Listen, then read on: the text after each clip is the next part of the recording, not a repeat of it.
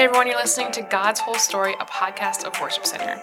We know just how hard it is to read God's Word and understand it, so we decided to read the Bible chronologically this year and talk about it together. Thanks so much for joining us. Hey everyone, welcome to God's Whole Story. My name is Ryan. I'm here today with Chris and Chelsea. And guess what? We're still in Hosea. Sound like you were thinking about your name. Uh, I actually said My I, name is I, I actually Ryan. almost said hi. My name is Chris actually, and then I was like, wait, that would be dumb because it's because it's not. That's not my name actually.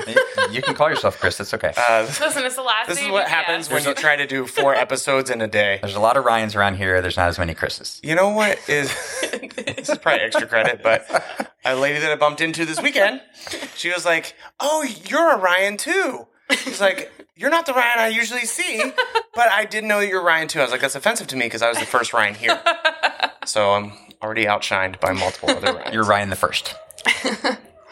Uh, does any of that matter to. Hosea? No, no, it doesn't actually. No. We hear you. So, all right. So as we deal with with Hosea, we talked a little bit about uh, just prophecies in general yesterday. We talked a little bit about the themes. Uh, today, we want to actually drill a little bit further into the actual story of things, like what the nuts and bolts of what is happening in this book. So, uh, Chris, do you mind starting us off Sure. with this? So, Yeah. what is happening in So, this what's book? going on?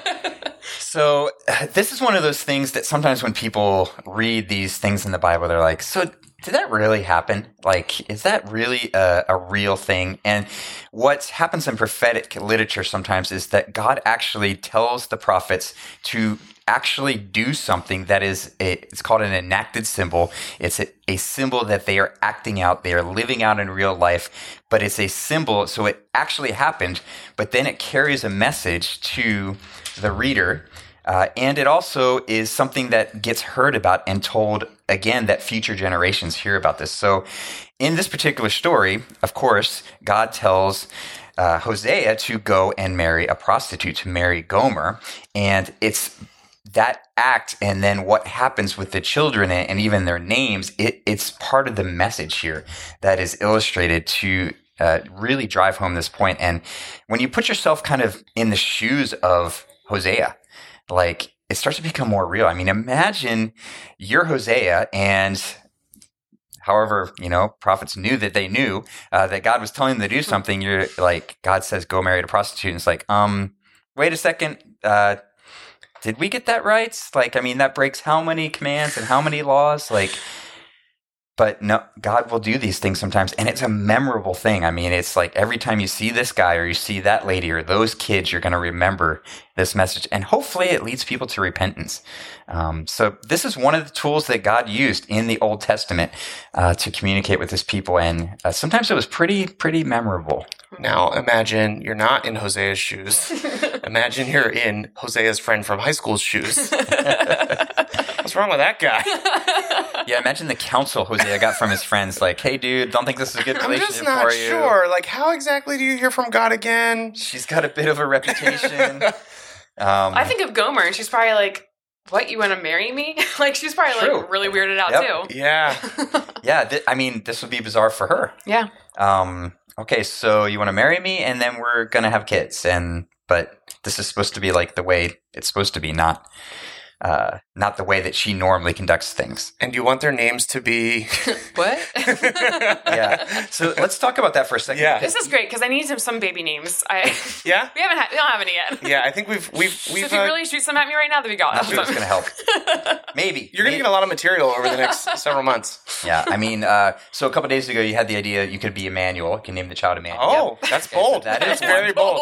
because that was another one of these enacted symbols. So There was an actual Yes. baby that happened. It carried a message, and then shoot, it even became a type of Christ. So that was like Oh yeah, you the, could. tri- the triple play. yes, you could also name your son like Marshall Barshall Larshala. Mahar Shalal. Oh man, I lost it. I had it memorized. Well, I just said it. I don't know why. I, I don't know why you're correcting me. Shaz or something. I apologize to anyone who has just picked up this podcast. Just go back a couple days. Yeah. That was a few days back, and that'll make a We're whole lot more sense. Although, um, speaking of the past, I'm thinking of like Hosea and Jonah. I'm kind of like comparing the two in my mind as far as what we read directly. So God tells Jonah to get up and go to Nineveh. Jonah gets up and then goes the opposite direction. Um, so I'm thinking of just like there's obedience and then he disobeys. But here God says, Hosea, go marry a prostitute. And Hosea goes and marries a prostitute. There's like no argument. He just obeys.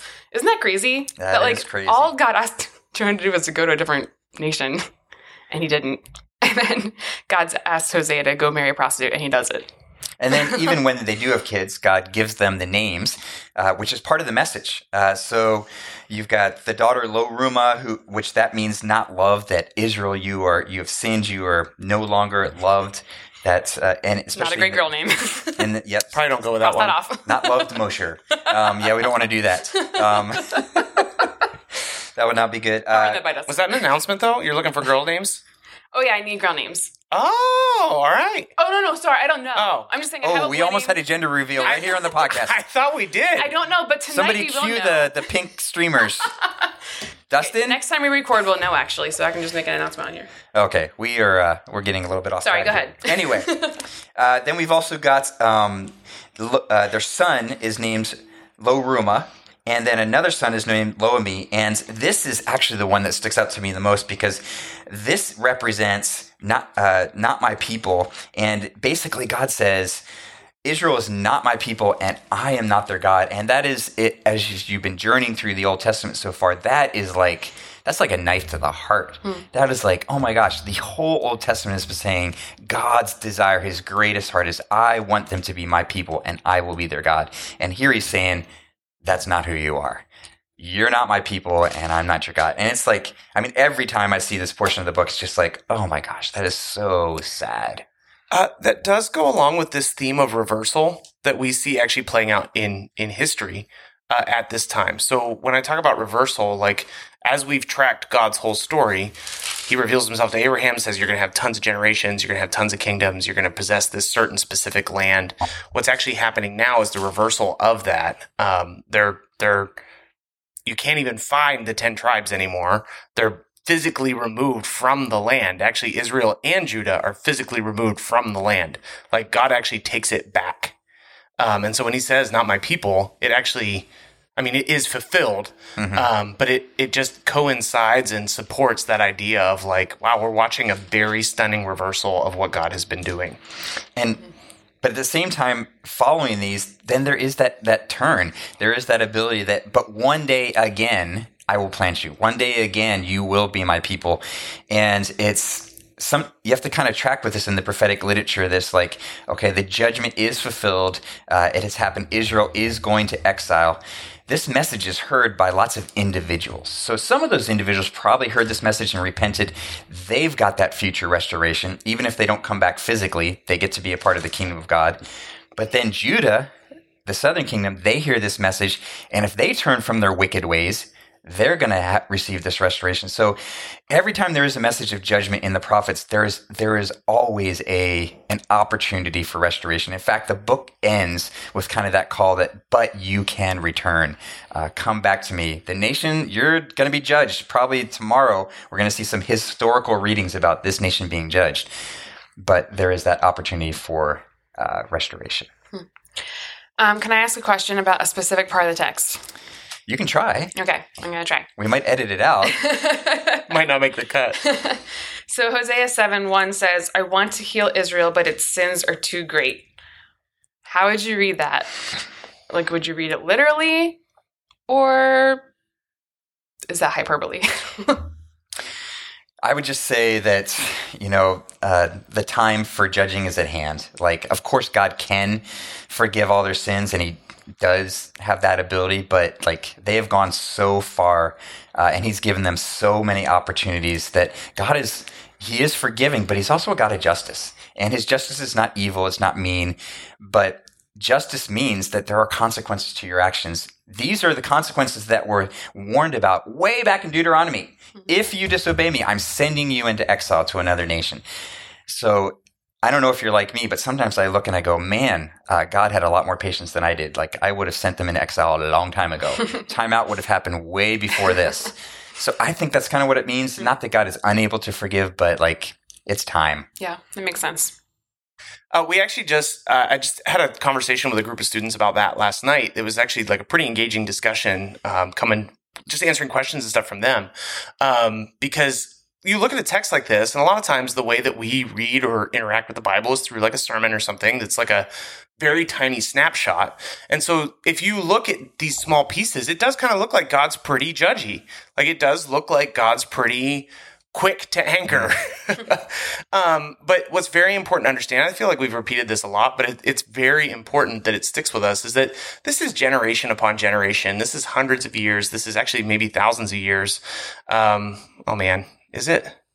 Up until this point, from like Abraham and stuff, yeah, we're It's pretty far. we're definitely thousands. Um, so there's there's incredible grace in that. Now, one of the really interesting questions that I got from a student was, okay, so there's grace in that. He's been putting off this judgment for thousands of years. Is that is that just? Like, is, is that justice?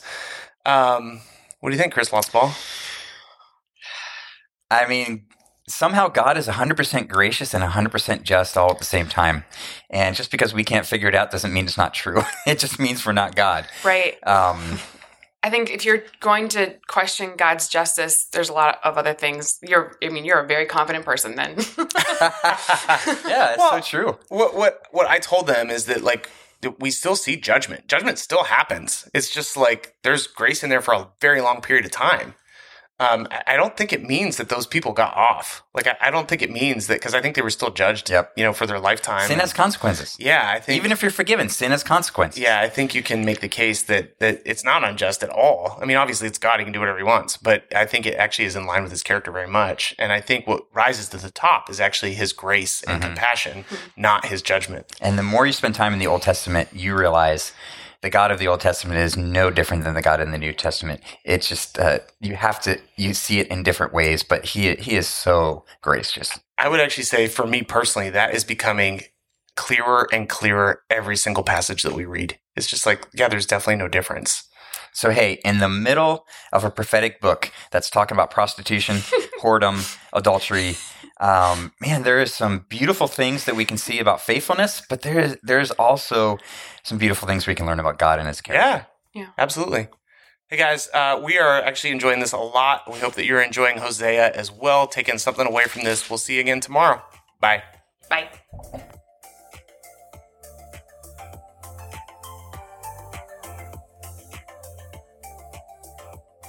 Hosea 9, beginning in verse 1. O people of Israel, do not rejoice as other nations do, for you have been unfaithful to your God, hiring yourselves out like prostitutes, worshiping other gods on every threshing floor.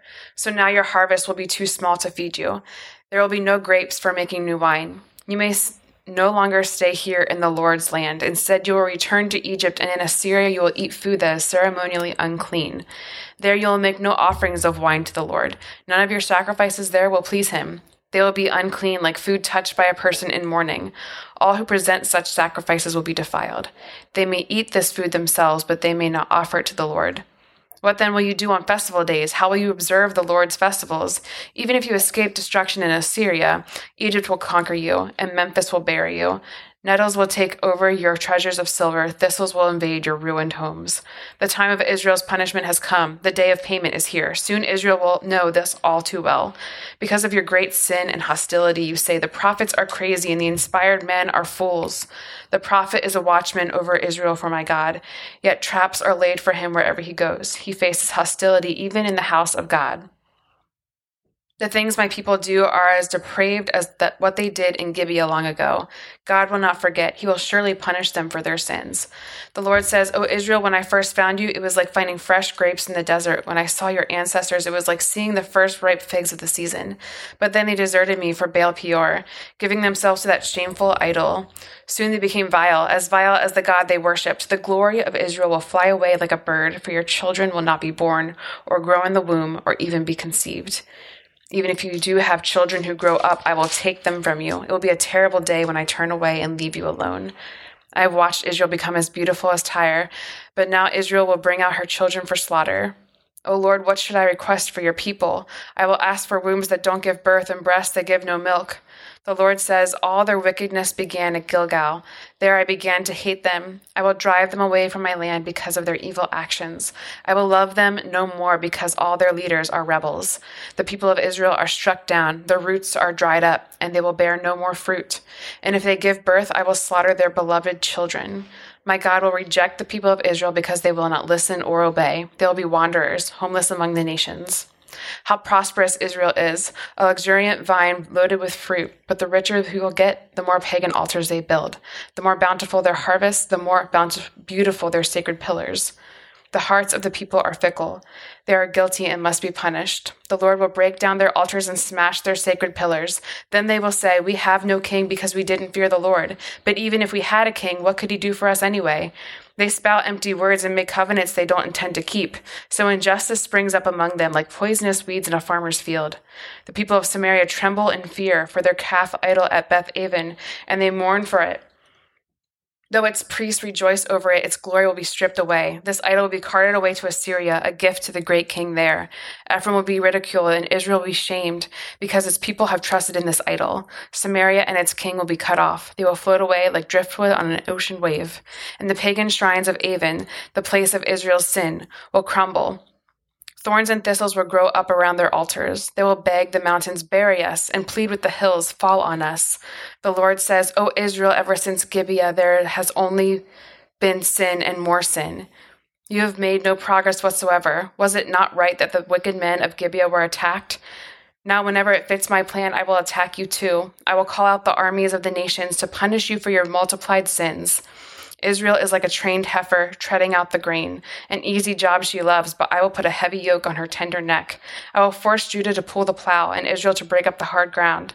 I said, Plant the good seeds of righteousness, and you will harvest a crop of love. Plow up the hard ground of your hearts. For now is the time to seek the Lord, that he may come and shower righteousness upon you. But you have cultivated wickedness and harvested a thriving crop of sins. You have eaten the fruit of lies, trusting in your military might, believing that great armies could make your nation safe. Now the terrors of war will rise among your people. All your fortifications will fall, just as when Shalman destroyed Beth Arbel. Even mothers and children were dashed to death there. You will share that fate, Bethel, because of your great wickedness. When the day of judgment dawns, the king of Israel will be completely destroyed. When Israel was a child, I loved him, and I called him my son out of Egypt. But the more I called to him, the further he moved on from me, offering sacrifices to the images of Baal and burning incense to idols. I myself taught Israel how to walk, leading him along by the hand, but he doesn't know or even care that it was I who took care of him. I led Israel along with my ropes of kindness and love. I lifted the yoke from his neck and I stooped to feed him. But since my people refuse to return to me, they will return to Egypt and will be forced to serve Assyria. We will, war will swirl through their cities. Their enemies will crash through their gates. They will destroy them, trapping them in their own evil plans. For my people are determined to, to desert me. They call me the Most High, but they don't truly honor me. Oh, how can I give you up, Israel? How can I let you go? How can I destroy you like Admah or dis- demolish you like Zeboim? My heart is torn within me and my compassion overflows. No, I will not unleash my fierce anger. I will not completely destroy Israel, for I am God and not a mere mortal. I am the Holy One living among you, and I will not come to destroy. For someday the people will follow me. I, the Lord, will roar like a lion, and when I roar, my people will return trembling from the west. Like a flock of birds, they will come from Egypt. Trembling like doves, they will return from Assyria, and I will bring them home again, says the Lord. Israel surrounds me with lies and deceit, but Judah still obeys God and is faithful to the Holy One.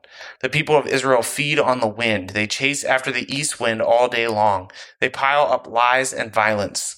They are making an alliance with Assyria while sending olive oil to buy support from Egypt. Now the Lord is bringing charges against Judah. He is about to punish Jacob for all his deceitful ways and pay him back for all he has done. Even in the womb, Jacob struggled with his brother when he became a man. He even fought with God. Yes, he wrestled with the angel and won. He wept and pleaded for a blessing from him. There at Bethel, he met God face to face, and God spoke to him.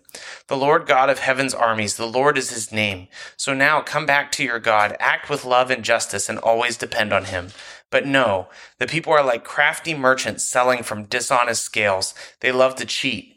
Israel boasts, I am rich. I've made a fortune all by myself. No one has ever caught me cheating. My record is spotless.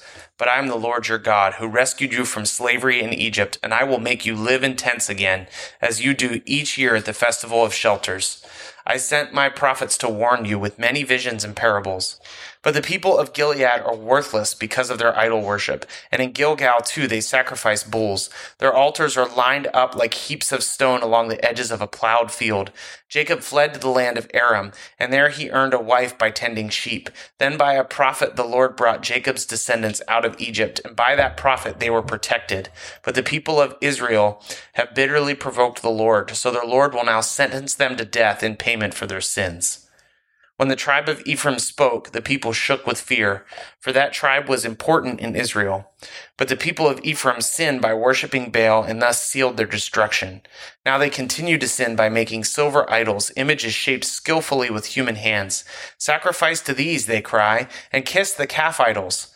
Therefore they will disappear like the morning mist, like dew in the morning sun, like chaff blown by the wind, like smoke from a chimney. I have been the Lord your God ever since I brought you out of Egypt. You must acknowledge no God but me, for there is no other Savior. I took care of you in the wilderness, in that dry and thirsty land. But when you had eaten and were satisfied, you became proud and forgot me. So now I will attack you like a lion, like a leopard that lurks along the road, like a bear whose cubs have been taken away. I will tear out your heart. I will devour you like a hungry lioness and mangle you like a wild animal. You are about to be destroyed, O Israel. Yes, by me, your only helper.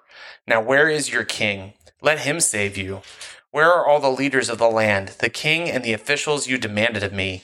In my anger I gave you kings, and in my fury I took them away. Ephraim's guilt has been collected, and his sin has been stored up for punishment. Pain has come to the people like the pain of childbirth, but they are like a child who resists being born. The moment of birth has arrived, but they stay in the womb. Should I ransom them from the grave? Should I redeem them from death? O death, bring on your terrors. O grave, bring on your plagues, for I will not take pity on them. Ephraim was the most fruitful of all his brothers, but the east wind, a blast from the Lord, will arise in the desert. All their flowing springs will run dry, and their wells will disappear. Every precious thing they own will be plundered and carried away. The people of Samaria must bear the consequences of their guilt, because they rebelled against their God. They will be killed by an invading army, their little ones dashed to death against the ground, their pregnant women whipped op- ripped open by swords. Return, O Israel, to the Lord your God, for your sins have brought you down. Bring your confessions and return to the Lord. Say to him, Forgive all our sins and graciously receive us, so that we may offer you our praises. Assyria cannot save us, nor can our war horses. Never again will we say to to the idols we have made, You are our gods. No, in you alone do the orphans find mercy. The Lord says, Then I will heal you of your faithfulness. My love will know no bounds, for my anger will be gone forever. I will be to Israel like a refreshing dew from heaven. Israel will blossom like the lily. It will send roots deep into the soil like the cedars in Lebanon. Its branches will spread out like beautiful olive trees, as fragrant as the cedars of Lebanon. My people will again live under my shade. They will flourish like grain and blossom like grapevines. They will be as fragrant as the wines of Lebanon. O Israel, stay away from idols. I am the one who answers your prayers and cares for you. I am like a tree that is always green. All your fruit comes from me. Let those who are wise understand these things. Let those with discernment listen carefully. The paths of the Lord are true and right, and righteous people live by walking in them but in those paths, sinners stumble and fall. Hey guys, this is Ryan, and I hope you are getting a lot out of God's whole story. Uh, it means a lot to us, even as we are reading through God's Word every single day in the order that it happened. Um, if you want to go ahead and follow us, you can find us on Instagram and Facebook at God's Whole Story Podcast. Uh, we would love it if you would share this thing with your friends or people that you know, or just share what's sticking out to you. Uh, you can either send us a DM or you could actually email us at podcasts at worshipcenter.org. You can email us if you have any questions, if something stuck out to you, if you'd like us to pray for you, and if you want a Bible, if you don't have one right now, or if you want a copy of the one that we're using to go through God's whole story, we'd be happy to send that to you. So go ahead and reach out to us in any way that you'd like. We'd love to hear from you. Have a great day.